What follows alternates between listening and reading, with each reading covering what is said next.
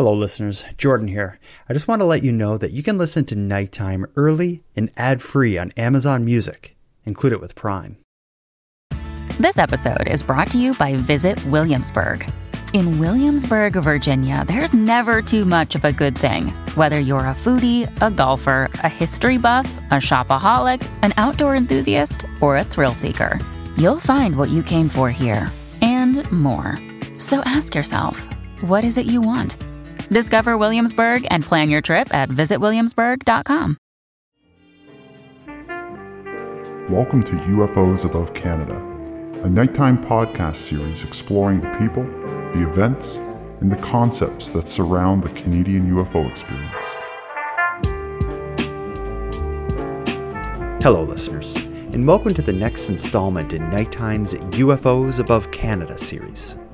In tonight's episode, I'll again be joined by my friend and famed Canadian UFO writer and researcher, Chris Rutkowski. During our conversation, Chris and I discussed some recent news related to the Canadian UFO scene. Specifically, an upcoming coin from the Royal Canadian Mint that commemorates a 1996 UFO event in Yukon. We'll discuss a recent aerial event above Cape Breton, Nova Scotia that left a lot of folks scratching their heads. And we'll share and give opinion on some UFO reports submitted to me by listeners of Nighttime over the past few weeks. So let's get into it.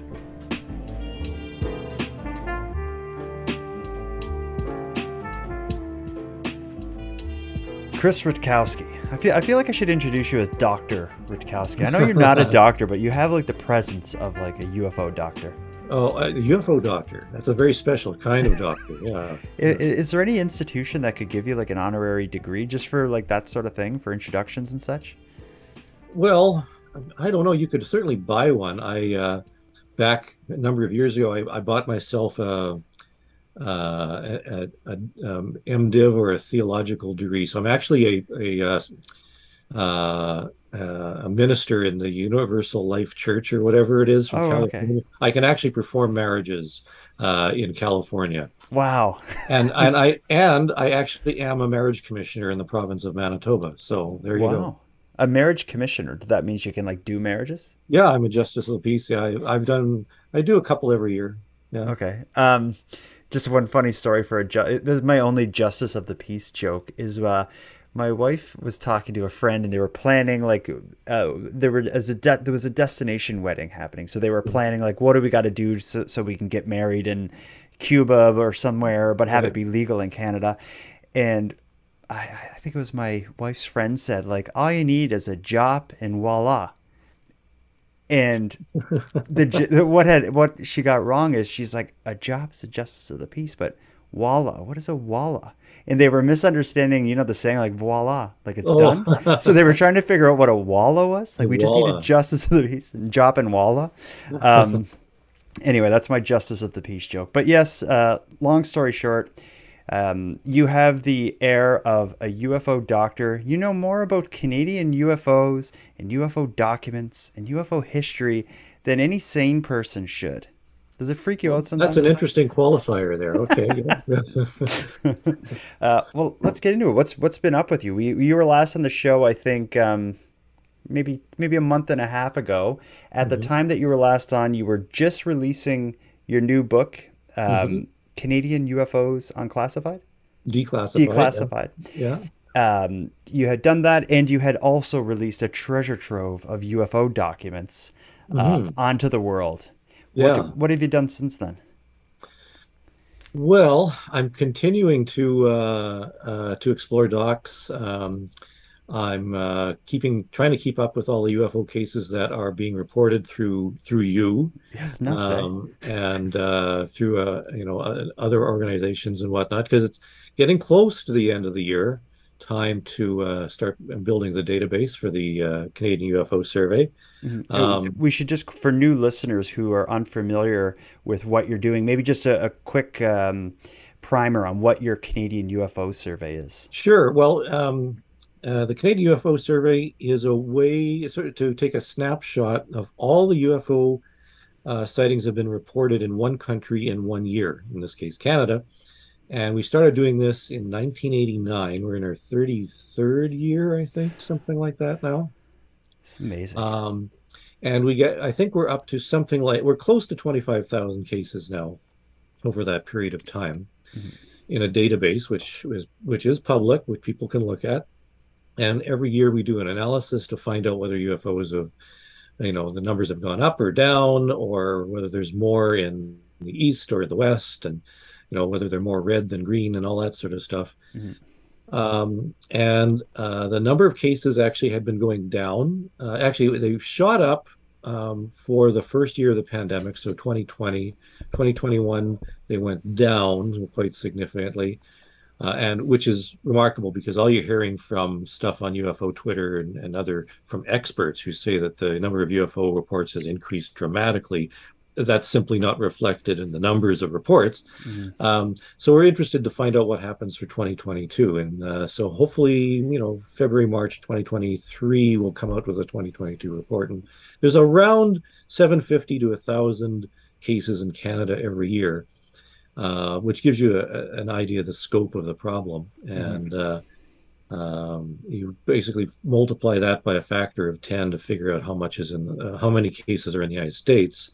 mm-hmm. so you know there's a lot of reports out there yeah and you, you had mentioned a lot of them are coming or uh, i guess we'll say a significant amount are coming through my website i have a spot on my website where people can report canadian ufo sightings I get a whole lot of them, and as they come through, I just forward them right along to you. Mm-hmm. But what we usually don't have the opportunity to do is cover almost like breaking real time UFO mm-hmm. reports. This is an odd coincidence. Uh, this email, I'm not even joking. We're, we're recording this at, at 10 p.m. This email came through at 9:52 p.m. with someone mm-hmm. reporting a UFO sighting, and the best part about it is, is uh, when someone goes to my website and reports one, they can do it with text, or they can send me uh, a voice message where they describe what they saw. Mm-hmm. This uh, this reporter, I don't know if that would be the right experiencer. I think is what this they're saying. Experiencer.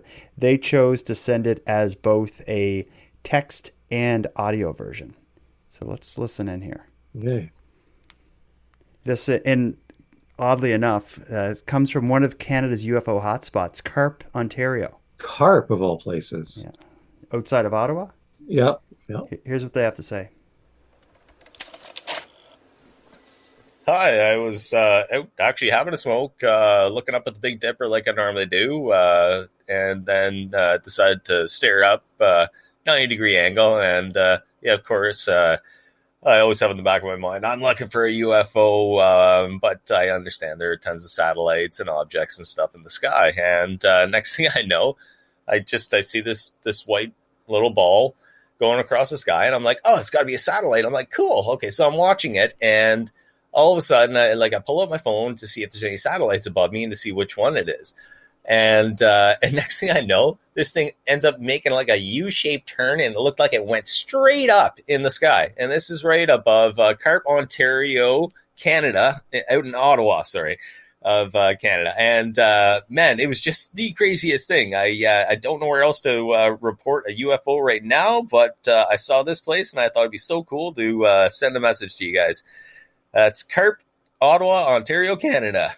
UFO sighting. He's very excited about it. Yeah. Uh, he, he did you notice he gave kind of the qualifier? He's like Carp, Ontario, like Ottawa. I wonder if he realizes Carp's connection to UFOs. Probably not. I mean, the the uh, the Carp case uh, um, the Guardian goes back into the 90s, so it's it's very possible he had never heard of uh, of that particular case. Yeah, I'll have to write him after and let him know. Yeah, we talked about it minutes after you sent it, and and and you know, the, the, this is a, a good example of why I think, I mean, the internet is great for this. This is how UFO reports should go because you can report things instantaneously to a, an agency or organization or someone who actually collects the reports and studies them. Um, if there was some way of you know finding somebody in Ottawa who could go out to this guy's you know home and you know have them pointed out like you could be investigated in real time too mm-hmm. and then described uh, in Facebook or it could be described in some other fashion and you know it, would be a way of getting the information out mm-hmm. and the trouble is it, most people don't use the technology, don't use social media like that. But it's exactly how it should work. We're busy And arguing on there. That's the problem. Yeah, yeah. Uh, well, this guy he did he sounded like not your average witness though, like because he um he described you know it, it doing odd stuff in the sky, but then it sounds like he also went on his phone to try to figure out what satellite it is. Like, and I know there's software and apps and stuff you can use that will track what's in the sky, what constellations, airplanes, satellites. So it seems like he's maybe a step above what the average kind of witness would would have done. Yeah, I think I have that app on my phone too, where you hold up your phone to the sky and it says, you know, that's Jupiter over there, and uh, there's a satellite moving across it right now, and you know that type of thing. Yeah, interesting though. I, I I just love that it happened in in real time like that. We'll we'll get to as we talk here. We'll get into a few more UFO sightings as we go. But I want to start with kind of some UFO news and get your thoughts on it uh, on a few things. The the first thing that's come up when I was looking for Canadian breaking UFO stories. One that seems to pop up every year is the Canadian Mint. They have a series of coins that they call, um, I think they call it like unsolved pheno- or like unexplained phenomena. I think is the series of coins that they do one every so often that will highlight a UFO event, and they did one on Shag, a coin on Shag Harbor, Nova Scotia's sighting. They did one on the Falcon Lake sighting, a few other sightings, but they just announced their latest coin in the series, and it's and it's commemorating an event I had never heard of. Uh, it's in Yukon. I'm just going to read you kind of their description from the uh, in the description of the coin.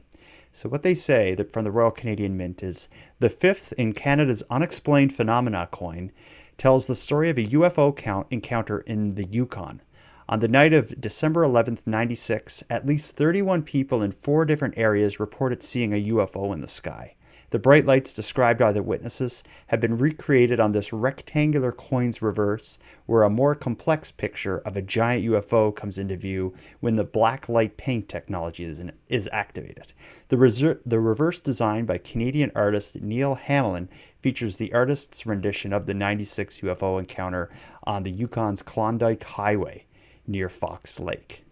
So this, uh, I did a bit of googling. This doesn't appear to be a very well-known sighting. There, there is some written about it. A maybe a four-minute documentary I found. But is that that sighting '96 in the Yukon? Is that new to you? No, it's uh, actually fairly well known. I'm surprised that uh, you hadn't heard of it before. Um, uh, uh, the investigator was a fellow named Martin Jasek, Mhm. who uh, lived up in the Yukon for uh, many years and now is in uh, Vancouver in BC. He's part of UFO BC, the group in there now. Um, and it's there's a number of interesting things about this uh, about this case. Is that um, I would say almost none of the witnesses knew each other or collaborated on this. Really? Okay. In fact, um, it wasn't even be, this occurred in 1996, and it was never part of the 1996 Canadian UFO survey um, because it didn't come to light until after Martin had uh, dove deep into uh, this and investigated it in 1997. Um, and then it um, it had been profiled a, a few times, and what it was was that um, that night um, a number of people were driving on um, uh, this highway that goes along uh, Fox Lake. Um, and uh, there's a place called Carmacks. Um, and uh, as you drive on the east side of the lake, um, the, a number of people saw, you know, a number of lights in a row, like windows on a large object, uh, moving slowly and ponderously down the lake over a period of several minutes. Um, most people simply saw a row of lights, um, and uh, but a couple of people, um, in in particular, two um, cousins who were driving in separate vehicles. One was about a, a kilometer and a half away from the other, ahead of him. Um, the one who was behind saw, you know, ahead of him, um, this row of lights um, in the sky, but the fellow who was um, ahead of him there um, stopped his car and watched as a circular object with lights around it passed Mm. directly over his car heading out across the mountains. What the Now he was the only, and what's interesting is you get two witnesses separated by a couple, you know, mile and a half or so, kilometer and a half or something, and one was looking this way, and the other one was looking up. So you have a you know a good sense of this. Um, and uh, I think there was one other witness uh, who reported, you know, saying that he could actually see a physical object. Everybody else just saw the lights. As a mm-hmm. matter of fact, um, there was an entire family uh, who saw this object uh, whatever it was passing overhead, and there's a whole bunch of like kids, and the kids looked up and they called their parents to it, and they said, "Look, it's Santa Claus and his reindeer." because that's what it looked like. It looked like you know this this series of lights with one big one and a bunch of little ones uh, trailing it. Now the problem is um, that well, a couple of not problem, but the, what's interesting is that they didn't go public with this. One person went public uh, on a radio station sometime later just to say, "Hey, I saw something in the sky." Martin heard about this. He tracked that person down and then did what we call a, um, a dig, where he went from town to town to town along this highway, quite a long distance, hmm. just popping at gas stations and bars and saying, "Hey, do you anybody hear anything?"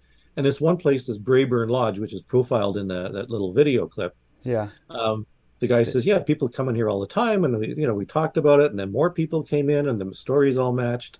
Ooh, so there's no okay. question something happened that night.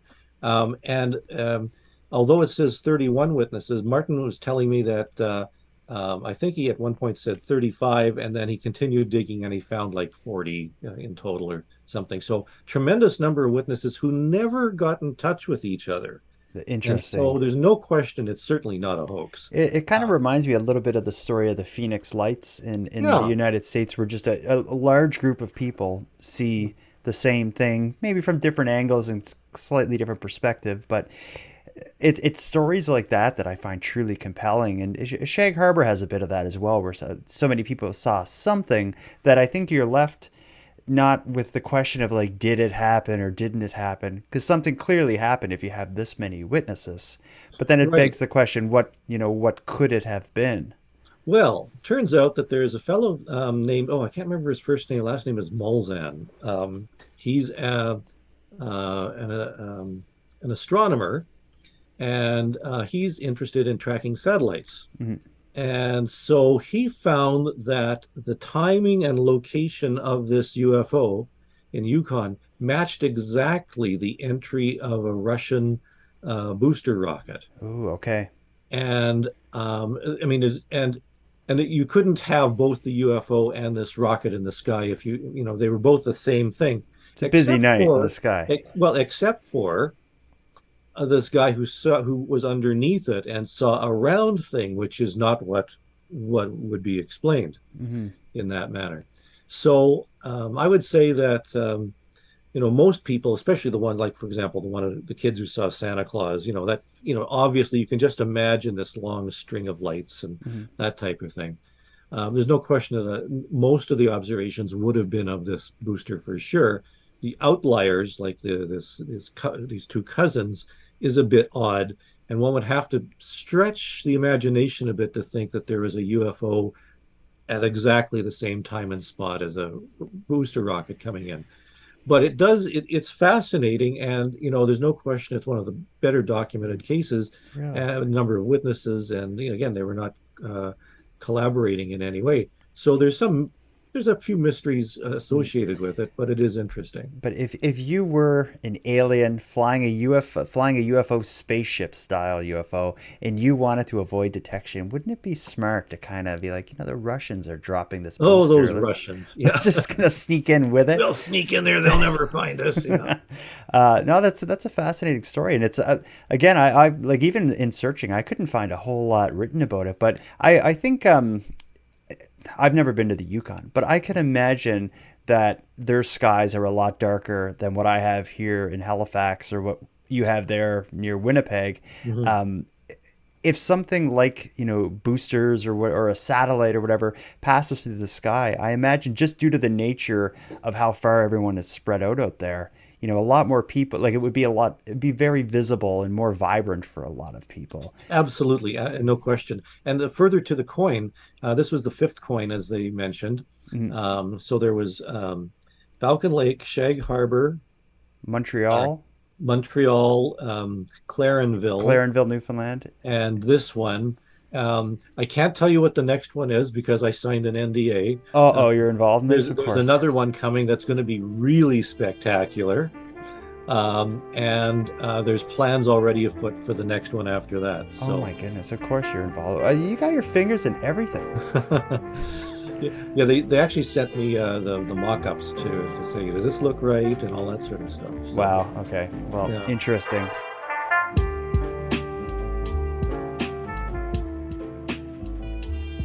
Speaking of government documents, though, and government, Yeah. Uh, so you know, I did release those those documents, and I have to say there's a there's a, a couple of little issues there because um, how I got these this 168 documents, which I think is the one we're talking about, Mhm. um, was a little bit strange. Um, and I'll, I'll tell you what happened is that I got a I got a, a package in the mail to me Okay. Uh, from National Defense. Oh, okay. And inside that package was a smaller package from National Defense. And inside this package was a CD. Oh man. Um, and what's interesting, the letter that accompanied it said, uh, you know, in, in response to the request that you filed for some documents, you know, we, we send you this, this CD. And uh, I had requested documents from, I think, 2021. Mhm. All these documents are from 2010 to 2020. So first, how when, when you rec- like, I, I would not know how to reach out to the Department of National Defense to request UFO documents. How do you reach out to them? What did you do? Um, it's it's called an access to information uh, um, request, and it's through the you, you can Like get it to it FOIPOP uh, kind of thing. Library uh, and Archives Canada hmm uh, online, and um, you you have to be very very specific as to what uh, what you're looking for. Mhm. Um, as a matter of fact, um, there's a list of uh, all the requests that have been made and what they produced, and Mhm. some got zero and some got you know thousands of pages. And somebody actually filed for the this particular case in the Yukon, and they got zero uh, files Hmm. uh, because it was never investigated by National Defense, as I understand it. Okay.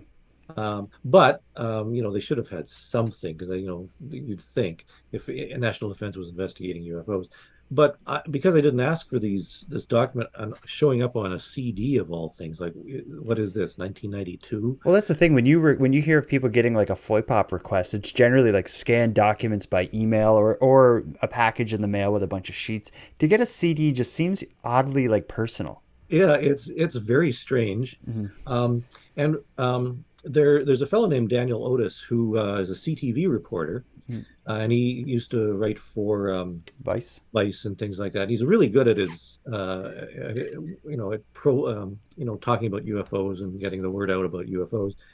And I had mentioned this to him that I got these, and he said, "Yeah, I got those too. I'm waiting for something else uh, before I write my story." And I thought, "Oh, okay, that's interesting."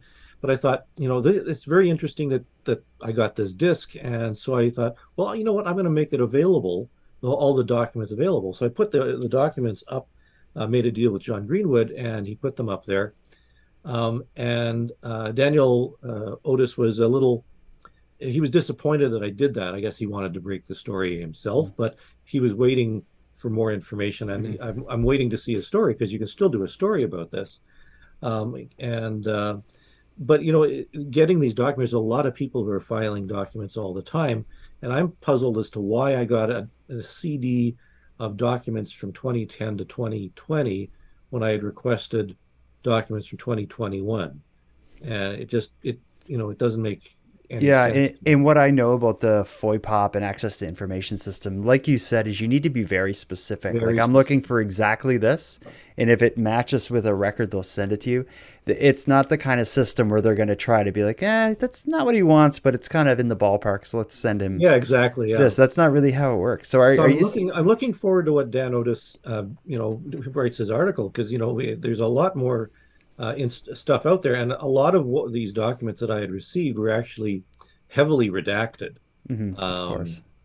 and so I, I suspect he's probably refiled and got some more information. So it'll be interesting to see what he does. He's he, like I say, he's a really good journalist and mm-hmm. focusing on this. Yeah, well, I'm, I'm sure what he will do is curate it and tell the story. Where what you've done, in essence, is just got it and did a, a data dump almost for people to go through and see what's in there, right? Like yeah, you haven't I done mean, any. You know, a lot of people complain, how come we don't see all your collection of documents, Chris? Well, most of them are in archives already and mm. it just happens that you know i've scanned some in and this one was already pre-scanned for me so. yeah nice uh, so what's it what's it you get 2010 to 2020-ish what, yeah. what do you find in there? I'm sure you've went through a lot of it. Anything any like gold nuggets? No there aren't really a lot of gold nuggets. Uh, mm. that's the problem. Out of 168 pages there were 33 or 34 cases uh, separate, and uh, of those, it was basically at this on this date at a certain time, um, censored, saw an object, and uh, you know it was it moved in this manner over the town of censored,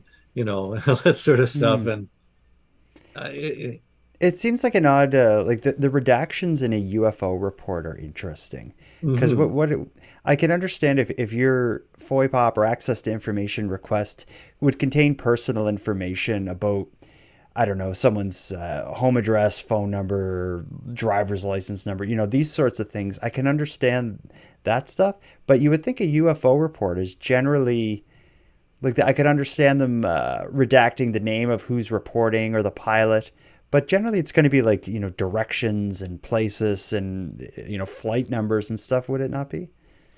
Yes, although these were not just UFO reports, these were um, logs from Air Force bases, from okay. our Canadian Canadian Forces bases.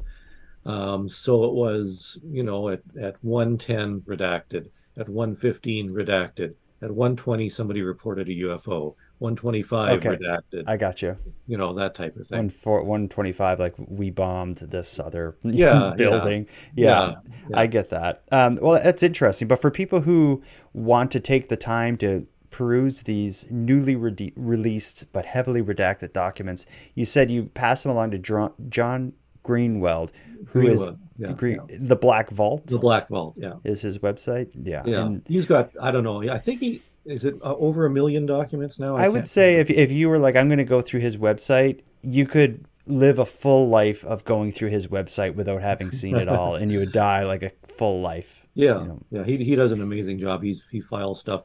There were, and I've been working on other documents. Like I'm working to fill in things from before the year 2000, for example, and I found some interesting ones uh, where somebody's actually uh, one of the people in the Canadian government was complaining about uh, somebody who was uh, being annoying because he was filing so many access to information requests. It was causing him headaches and work and things like that. So, you know, it's. Well, the irony is like they, they whatever government person was making that complaint, like this stuff's going to show up on a FOIPOP request. Up. exactly. Fools. Yeah.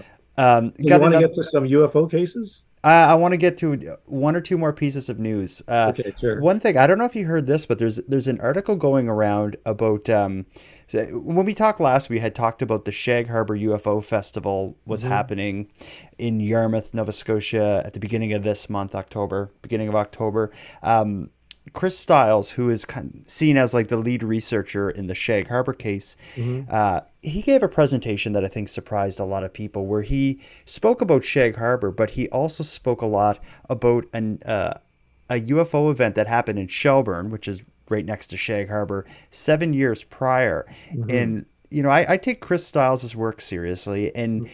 he he makes this sound as if he's onto something hot. According to him uh, in in the presentation he gave, he had several, I would say, governments, Department of National Defense insiders tell him that it was at the point that divers were finding bodies of Aliens. extra yeah I, I, was gonna maybe make it sound more intelligent with extraterrestrials but no the words he used were there were aliens in the water aliens in the water yeah, yeah. Uh, and, and, of course that made the news there's an article getting shared uh, far and wide and i think the headline of the article is even like there are aliens or there were aliens in the water yeah. so it's quite a salacious uh, and extravagant claim what do you what do you make of this yeah, I mean, I don't know much about it. I mean, uh, this is Chris Styles' baby. Um, uh, I, I, find it a little difficult to to believe. I mean, we're talking if it happened in 1960, we're talking more than 60 years ago mm-hmm. now. Mm-hmm. Um,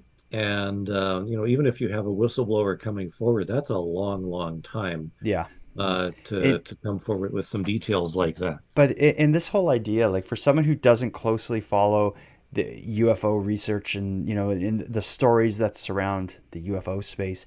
The idea of like these cases happening back in the 60s or 70s, but new people kind of coming out of the woodwork now, like with these deathbed confessions, mm-hmm. like w- with uh, the major cases such as Roswell. That that's not like uh, this far out idea that someone will come forward, you know, 50 years later. It's just sure. Uh, it's just with the claim that there were aliens in the water. That's a pretty it is it's kind of cool you know I love uh, the idea of it. Yeah, I'm and you know, and again, like you said, you know, I I know Chris Styles and I know he does a, a pretty good job.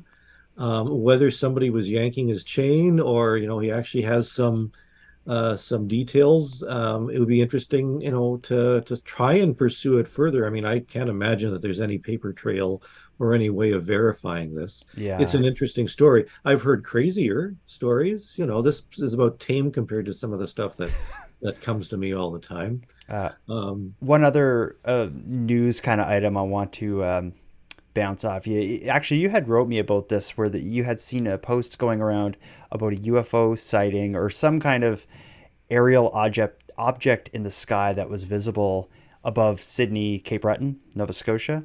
Um, I I remember you had wrote me about it a week or so ago, but I don't know if you know there was a um, I think a Saltwire like newspaper article. Oh, yeah, Saltwire, yeah. I'm just going to read a paragraph or two of sure. it, and yeah. we can talk about it. So the article, uh, Uh, an abbreviated version of the article would say, Erin Jean Hardy was sitting in her backyard Tuesday night when when at precisely 8 p.m. a brilliant flash briefly lit up the sky. It was so bright, it was super bright, said the Ashby resident. All of the neighborhood dogs started barking. It was really bizarre. I was expecting to hear a thunder roll afterwards, but there was just nothing. Hardy immediately messaged a friend who lives in Westmount, across from the Sydney Harbor. She didn't see the flash, but said her dog started barking at the exact same time. A member of the Facebook group UFO Sightings in Nova Scotia, Hardy, posted about her experience, and people from far away as Yarmouth commented that they had also seen the bright light. I had about 40 people say they saw the same thing too, she said. However, while what she saw originated in, this, in space, it was not unidentified. Robert Thacker, an astronomer and professor in the Department of Astronomy and Physics at St. Mary's University in Halifax, says he's certain that what Hardy saw was an unusually bright meteor, also known as a fireball, burning up as it enters the Earth's atmosphere.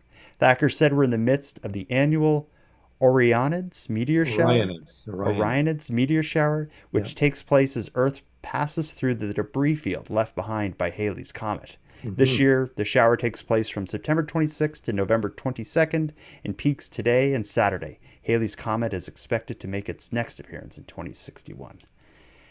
So, yeah. uh, for one, you would have been involved in the UFO phenomenon when Halley's Comet passed. That was a, an exciting time, right? Yeah, I mean, I saw it. Um, yeah. It was uh, it was pretty cool.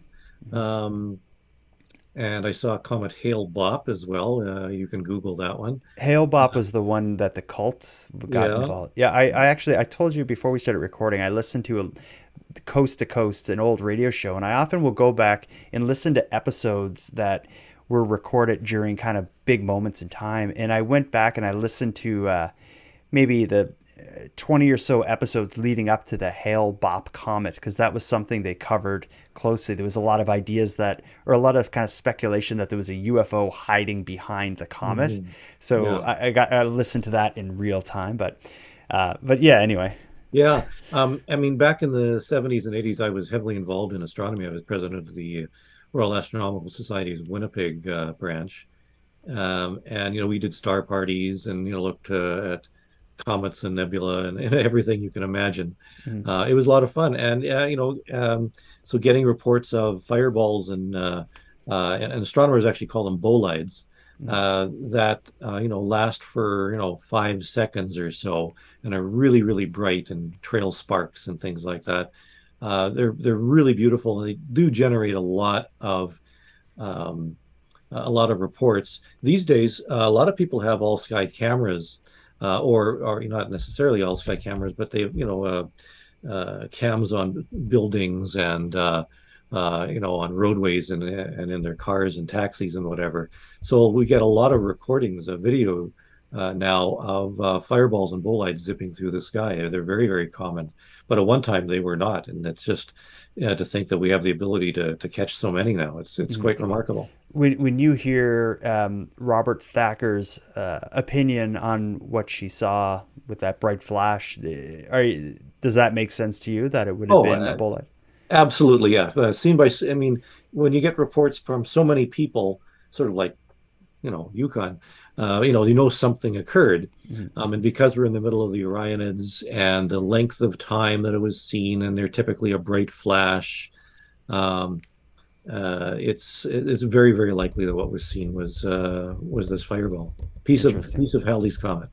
A bolide or comet or whatever comes into the atmosphere, you will see the the light in the sky on a clear night. But would would there be a sound that dogs would pick up? Like, is it? Do you think it, like if that is what happened, is it just a coincidence that dogs were barking at the same time, or would they hear something? The, the, it's interesting that you say that because there's an entire um, uh, sub subgroup and discussion about whether uh, meteors make sounds. Mm-hmm. We do know that you can listen in on uh, on radio if you tune your radio to static um, during a meteor shower. You can actually hear that Ooh, really um, from meteors.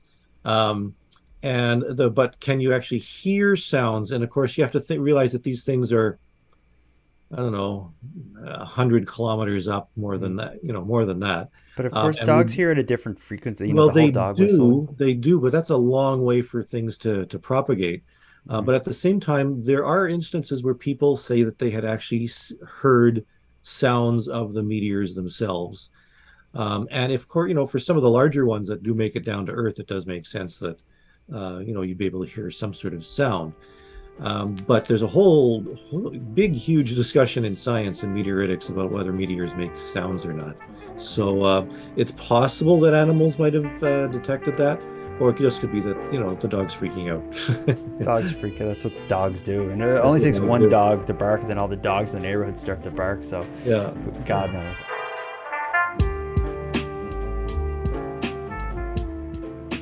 You requested it before we got into that. Uh, you want to hear some UFO reports. I I, sure. I, have a collection. All of these came through my website. Mm-hmm. Um, I have them in no particular order. They're from across the country. The earliest is from 99, but they go right up to a couple days ago. Mm-hmm. Uh, I want to start with maybe we'll start with something that's a bit more out there than the others. Yeah. This one takes place in the skies above Cape Breton and Halifax Okay. The, da- the date of this sighting is October 4th okay. at 11 p.m. I seen my second alien. Cr- I seen. Okay, I'm not going to correct the grammar. I'm going to read it as they wrote it. Seen my second alien craft the other evening. My first experience was midday as I watched Obama's jet in the sky coming back from Europe.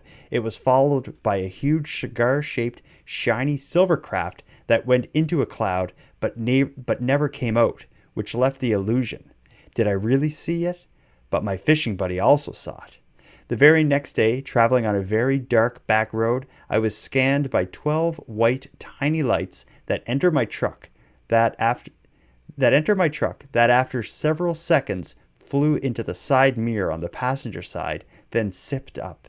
I shut my truck off and stepped out onto the road to listen for 10 to 15 minutes and heard nothing.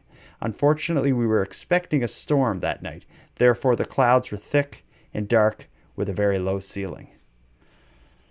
So that's a bit intense. There's okay, yeah, and I I'm I I didn't um, Google to find out what the heck this thing was about Obama, whether there was some news about him flying. Like, it, did this? It wasn't completely clear whether this happened like October fourth or because it says the yeah, very next night. Yeah, because they're talking about t- two days. Um, the first day is when they see. I don't know. Yeah, it the whole the thing with Obama. Evenings. I don't know what what other evening it is, right? So. Yeah, but I think this is, I guess, the flaw in getting a written report and not being able to ask additional questions. Like this person, you would need a pen and paper in front of you, and you'd be like, okay, so let's start at the beginning here. Yeah, yeah. It needs investigation, is what I have to say. You know, to I need more information. Yeah, But it's you know the the thing that the silver craft that went into a cloud. I mean, it could have been another plane that just happened to go into a cloud and you didn't see the wings on it because of the distance or the sunlight or something like that. But the weird thing about these these lights that go into came the into mirror. his truck and then entered the side mirror and then zipped away. I mean, that's not you know you'd have to come up with something you know a little unusual for that.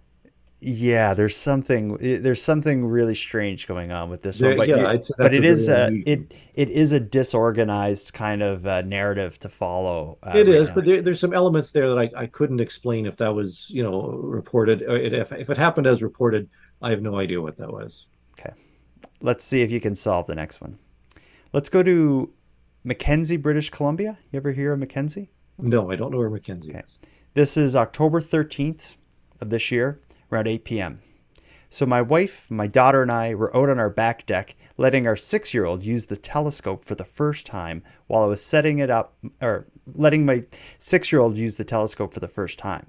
While I was setting it up, my, my wife saw something that caught her eye. She pointed it out, and when I looked up, I saw a large ship shaped like a W on the front, and the back was around it.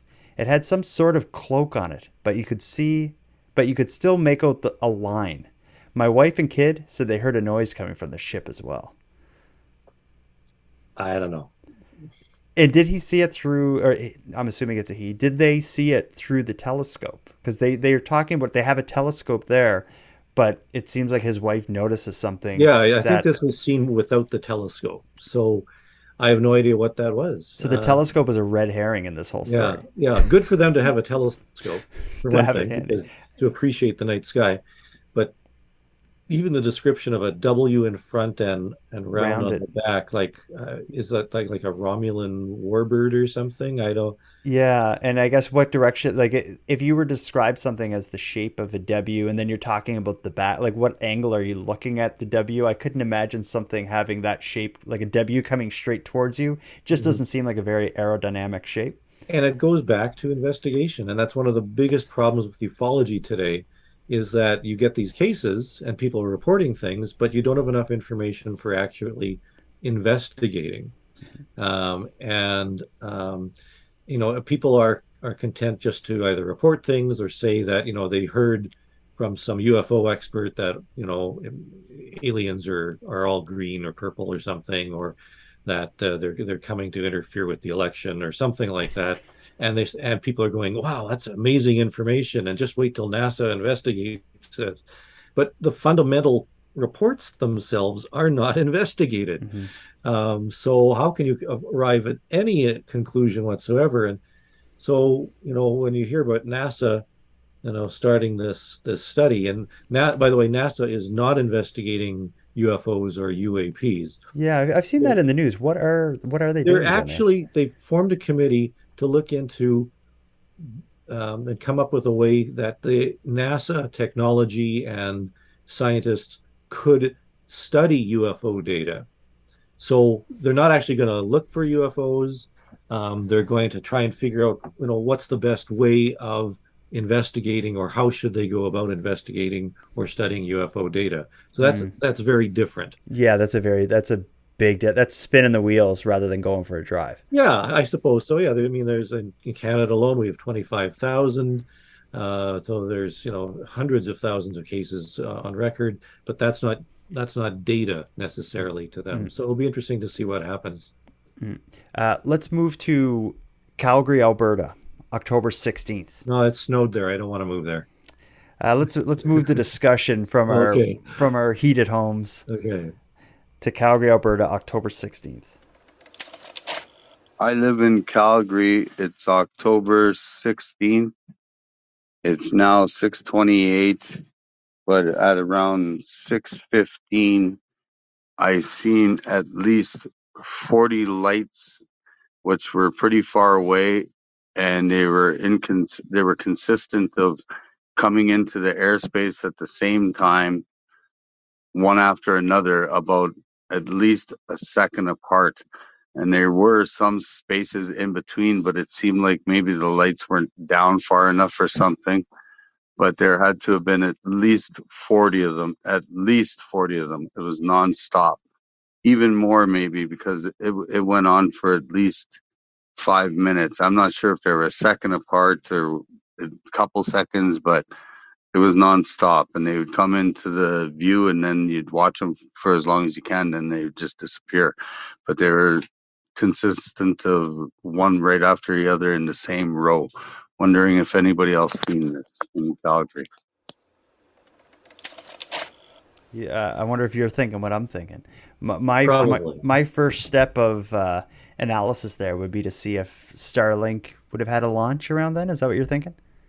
Not even a launch, because uh, sometimes even uh, several days after the launch, the, some of the train satellite trains, or I guess they're calling them constellations, are still, you know, uh, not bunched together, but they're still following the same orbit relatively. Mm-hmm. So it does sound like Starlink. And in terms of 40, um, the typical Starlink launch has about 50. Okay, well that's so, uh, if, if I looked at 40 lights and 50 lights, I don't know if I'd know the difference. Yeah, yeah. So it probably was Starlink, no question of that. And um, it, it is strange if you don't know what you're looking at. Certainly. Um, but with this guy, I'm just thinking if, if he's in Calgary, Starlink, you know, uh, the second or third day after the launch, they would be, they would be getting dimmer and dimmer as they move further and further away. Would Calgary not have a kind of a bright sky? Like I'm just thinking it would need to be a pretty fresh launch for you to for it to be visible in the skies above Calgary. Well, it's hard to tell where in Calgary he was. Too. Yeah, and I guess Calgary downtown yeah. versus you know. Yeah. yeah. no, they're pretty bright. I mean, uh, I've seen the number of the Starlink uh, trains uh, here. I'm well, actually, I'm not in Winnipeg, but I've I've been in Winnipeg, and and somebody has pointed them out to me. So, uh, yeah, I think this probably was Starlink and um, they're launching them more frequently, and it's it's going to be interesting to to see uh, you know what happens when they do get up to their ten thousand number. Hmm. Uh, let's move on to another one. Let's see. Let's go to. Oh, actually, this is a. We'll call it a historic report. Somebody okay. uh, from Labrador, which I, I, suck at geography. I know it's like I think Newfoundland and Labrador is the same thing. Labrador is like a section of Newfoundland. No, it's it's it's across the St. Lawrence. Okay, I should know that. I'm like yeah, it's like my backyard. It's, it's, it's yeah, it faces Greenland. So. Okay. well, whatever Labrador is, the, in 1999, at some point between 8 and 9 p.m. during the year 1999, this happens. It was a winter night. I was on the way home from my cabin. My cousin Glenn and I, we were driving a skidoo home on a skidoo trail next to the base near the runway. Something was hovering above us, not directly, but maybe a hundred meters away. It wasn't making any noise, and it was big. It wasn't a helicopter or anything like that. It just hovered in one spot. It looked like the Thunderbird 2 from the cartoon series. I know what I saw, and I know it wasn't human. Let's see. Thunderbird 1 was the rocket. Thunderbird 2 was, I guess, the big green one. I guess. I don't. Thunderbird is before my time. Yeah. Thunderbird 2. Yeah, Thunderbird was the big guppy shaped one. Okay, the Thunderbird 2 looks like if if a flying saucer had a baby with like a military cargo plane or something. Yeah, yeah, big green green thing. Like okay. guppy, yeah. It, it, it like it looks like a poorly drawn flying saucer. I guess is yeah, yeah. way to put it. Um, so I, I know it's it, something like this where they can't even narrow down like a you know a date and stuff, and we're talking about twenty something years ago. What could, what could that be? Do you have any idea? Uh, no, uh, although I, there have been some very interesting cases in uh, in Labrador. Um, uh, there's a classic case. It's 1995. One of the documents that I scanned myself um, from uh,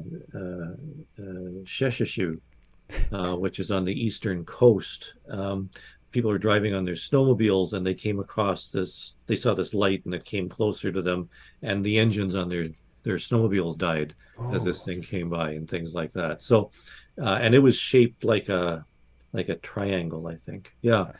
Um, so there have been some very interesting cases uh, that came out of labrador. Yeah, again, like Yukon, Labrador would have a dark sky, and I just feel like that's that's when, when I consider like UFO country, I'm thinking somewhere like like a cornfield in the middle of Labrador or something where it's just the sky is perfectly dark and it would be so nice to go sky watching there. That's one thing about living in Halifax and I live close enough to downtown that the sky is just this like yellowy fog is what the sky looks like at night. When I go home to Cape Breton where I'm from, it's like, you know, you can see all the stars and the constellations and it's just it's just such a difference. Um, but let me tell you about something that isn't in the sky above Halifax or Cape Breton. This one is in Hamilton. Okay. October 22nd, so 3 days back, about Okay. 10 about 10:25 p.m. Here's what they say. I saw a rectangle-shaped aircraft. It was very long or fairly long. It was fairly long, and on each side there were big circles of light. They were very dull lights, similar to light coming from a window rather than a light on the outside of the aircraft. It was making no sound at all, and it was moving very quickly. If I hadn't looked up at that precise moment, I wouldn't even have noticed it. Uh, I wouldn't even have noticed it. That is how dark the aircraft was, and it almost blended in with the night sky. So the way the way I'm picturing this in my head is almost like a very quickly, very quick moving aircraft with very dim lights inside of it. So it's almost like maybe they saw something between like almost like a shadow with a little bit of a glow coming through windows. Yeah. Uh, that's an interesting one. That it is interesting. Yeah, I, I don't know what to make of that. I mean, Hamilton, you know, again, that's it's a fairly populated area, so um, one would think that there would be a lot of aircraft flying around there. hmm Um, I mean, it would be possible to look uh, if you had a subscription to FlightAware or one of those uh, airplane tracking things to to you know look at what was in the sky at that time in that area and see if you can match it to any particular plane. So it's possible, but you know, again, the description is a little strange, rectangular with round window-like things that are glowing. hmm Um, and, and, and dimly glowing. It almost like there's glowing. like candles lit inside it is how I'm picturing it. Yeah. But it's um, whatever they saw, it was comp- it was uh, it moved them enough to seek out a way to report it. So it's like it, Mm-hmm. it kind of makes me think, you know, they they do see so these people who take the time to write this and send it in, like they saw Absolutely. something. I've, I mean, I, I've had um, uh, somebody give me an oil painting of what they saw. Really? He actually took the time. He saw it. He was driving along the Trans Canada Highway uh, on the prairie um, and saw this light that was coming across the highway in front of him. And so he, he stopped his car and he watched, and um, it was late at night. And he, as the light got over the Trans Canada Highway, which had some, you know, street, not street lights, but lamps on it, Mhm. um, it, it illuminated, and he could see this sort of cigar shaped thing, dark with lights on either end, slowly move over the highway and then move over into a field uh, beside him. And he was just looked out over the field and watched this this object move off uh, across the field into the distance. And he said he, you know, he couldn't sleep when he got home. He happened to be a, you know, just a, a hobby painter. He had a canvas that was all blank and set up. So at like three in the morning, he painted Wow. uh, what he saw. And That's he how gave- you do it. He gave me a copy of it. So if you don't have a camera, there's no excuse. Um, has there been any UK any UFO reports you came across in the last month or two? Like I know pretty much anything seen in the sky finds its way across your desk. Is there anything you you've um, any reports you've received lately that you found especially compelling? Um, I, mean, I would say nothing really spectacular. I mean, I get some cases coming directly to us. Uh, to uh, the Canadian UFO, UFO Survey, to ufology research. Um, we are scanning Facebook, so not only uh, UFOs above Canada, but also UFO um, New Brunswick, uh, PEI UFO, UFOs in Nova Scotia. Um, people are always posting stuff that they've seen to them. A lot of people are taking photographs and just posting them and saying, "Hey, this is this is really amazing. Uh, I saw this last night," and people are saying, "Wow, this is fantastic," and it's like you know a little dot or something like Yeah, that. uh, Uh, you know, I appreciate the effort, but I find like there's nothing you there's no photo of something from the sky that you can put on Facebook that won't leave people a group of people saying like it's absolutely aliens and they're involved with the government and this is yeah, proof yeah. and then there will be someone saying like you're such an idiot i'm leaving this group Yeah. so it's like ah yeah, Yeah, and yet when you think about it, that's still the best way to report because you share it with so many people. It's a personal, ex, you know, experience that you're giving of yourself. I mean, some people believe that you know these dots in the sky are, are alien craft, and Mhm. you know, there's I think there's one person who posts literally every night of of stuff that they're seeing, and they're convinced that they're seeing things every night. Um, I mean, far be it from me to say no, you're not seeing alien craft every night but they're taking the trouble to do it and uh, it does skew our UFO data every year a little bit. yeah we have a Um, ton of sightings on this street Uh, yeah, exactly. Yeah, um, but at the same time, you know, it's uh, I don't want to dissuade that because there are other people who would say, "Well, he reported it. I think I'll report what I saw too." Mhm. So um, it's it, it's it's a problem in ufology, especially if there's no physical way to investigate. Mhm. I mean, the ideal thing would be to go out to this guy's place, and as soon as he says there it is, you look up and you say, no, that's Jupiter or whatever it is, and yeah I'll see you know. tomorrow night see him all right. um, but um, so you can't do that. But at the same time, you know, there are unusual things up in the sky. I mean, there have been cases where, you know, there have been um, drone flights that uh, that are unaccounted for, uh, where people have reported seeing, uh, you know, things where there were no flights of, of aircraft that night and things like that. So, you know, there are certainly uh, some good reasons to to gather that type of information, and it shows you the difficulty that NASA or the Galileo project or MUFON or whoever have in investigating uh, UFO reports. The data itself um, is is all over the place, and uh, it takes a lot of patience to sift through it all. Certainly. And i think that's why the work that you do and have been doing for 30ish years is so important is it's just you're doing and you're doing passionately what the government or any of these defense departments aren't doing and probably don't have any interest in doing and to get someone to do it for free and passionately and curate you know 30 years of canadian ufo history is pretty amazing Well, yeah, I am crazy. Thank you. Um, i've said it multiple times that was a way of saying it. Um, and but it's not just me. There's other individuals who are doing some uh, amazing work out there. I mean, you uh, we we mentioned uh, you know Dan Otis, um, uh, uh, you know, and Chris Styles, and uh, you know some of the MUFON investigators. There's new MUFON investigators who've just started up over the past uh, couple of months. Uh, who I've already started uh, hearing from. Uh, Brian Vike, by the way, uh, who's a BC investigator, uh, used to run uh, uh, Houston, BC, and UFOs, and he had a, a website for the longest time that still is sort of semi-active. Uh, he's just uh, announced that he's no longer into ufology uh, for some personal reasons. So uh, I don't know if Brian's going to see this or not, but uh, we wish you well, Brian, and uh, hope you're hanging in there and taking care of some some things. Um, but you know, there's individuals in Quebec. There's a, a number of UFO groups uh, that are active in investigating uh, cases, and uh, because of the language barrier, a lot of people in English Canada don't know about those. So there are a number of individuals who are doing this, not just me. And by gathering the information from all the active researchers, we produce the Canadian UFO Survey, which allows us to get a good sense of what Canadians, at least in one country in the world, are actually seeing. And Well- and certainly the people like you who are helping us in this and doing the good job by promoting it and, and getting the word out through your uh, through your videos.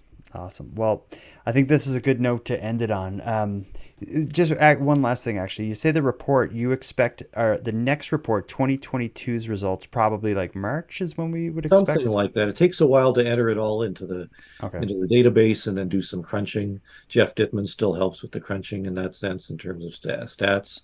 Okay. Um, so yeah, it, it's uh, we'll we'll see what what's out there. All right. Well, I'm sure we'll talk again before then. Once we get another collection of reports, we'll do another one of these and uh, keep uh, take some of the mystery out of the sky and maybe left bewildered by some of the other mysteries up there. Well, and I will note that uh, I don't know when people are viewing this, but uh, uh, as far as we know, uh, October 20, what's today? Today's the 5th? Today's 25th, yeah. 20, 28th, I guess. Um, the UAP task force in the States was thought to be releasing its uh, unclassified report on what Mm, they found out. Uh, they have a deadline of uh, October 31st, but people think they're going to release it on the 28th. 28th is just this Friday, the day This this Friday. episode will come out. That's right. Yeah. So maybe there'll be some breaking news that will, you know, really boost everything. We'll have to jump back on. All right. Well, Chris, I appreciate you sharing your wisdom and expertise and time with us tonight. And thank you, and uh, keep looking up.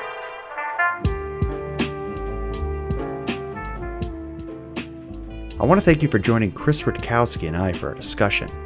But before we part here, I'm going to give some thanks. A big thanks to Chris for sharing another evening with me and with you, the listeners, to Nighttime. Shout out to Monty Data, who contributes to the music for this episode. But most importantly, I have a massive thank you to everyone who listens to Nighttime, as without your interest and your support, Nighttime would be as pointless as it would be impossible. But with that said, keeping the show alive is and has always been an uphill battle. So if you want to help take a bit of weight off the show's back, make sure you listen on the premium feed. And not only does the premium feed fund the creation of the show, it'll give you more of each topic than you'll find here on the free feed, as I'm adding exclusive content regularly and maintain a full back catalog of episodes only on the premium feed. So for about the price of a cup of coffee, help keep the show alive at patreon.com slash nighttime podcast.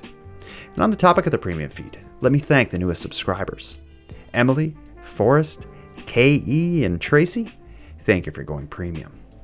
And for anyone else who'd like to support the show but can't do it financially, you can give me a big hand by simply sharing this episode on social media or letting some like minded friends know what we're doing here. If you have any story ideas, if you want to give feedback on the show, or if you'd like to contribute a voice memo to be aired in an upcoming episode, you can do all that and more at nighttimepodcast.com. And I hope to hear from you. But until then, take care of each other, hug your loved ones tight, let me know if you see anything weird. The Nighttime Podcast is written, hosted, and produced by Jordan Bonaparte.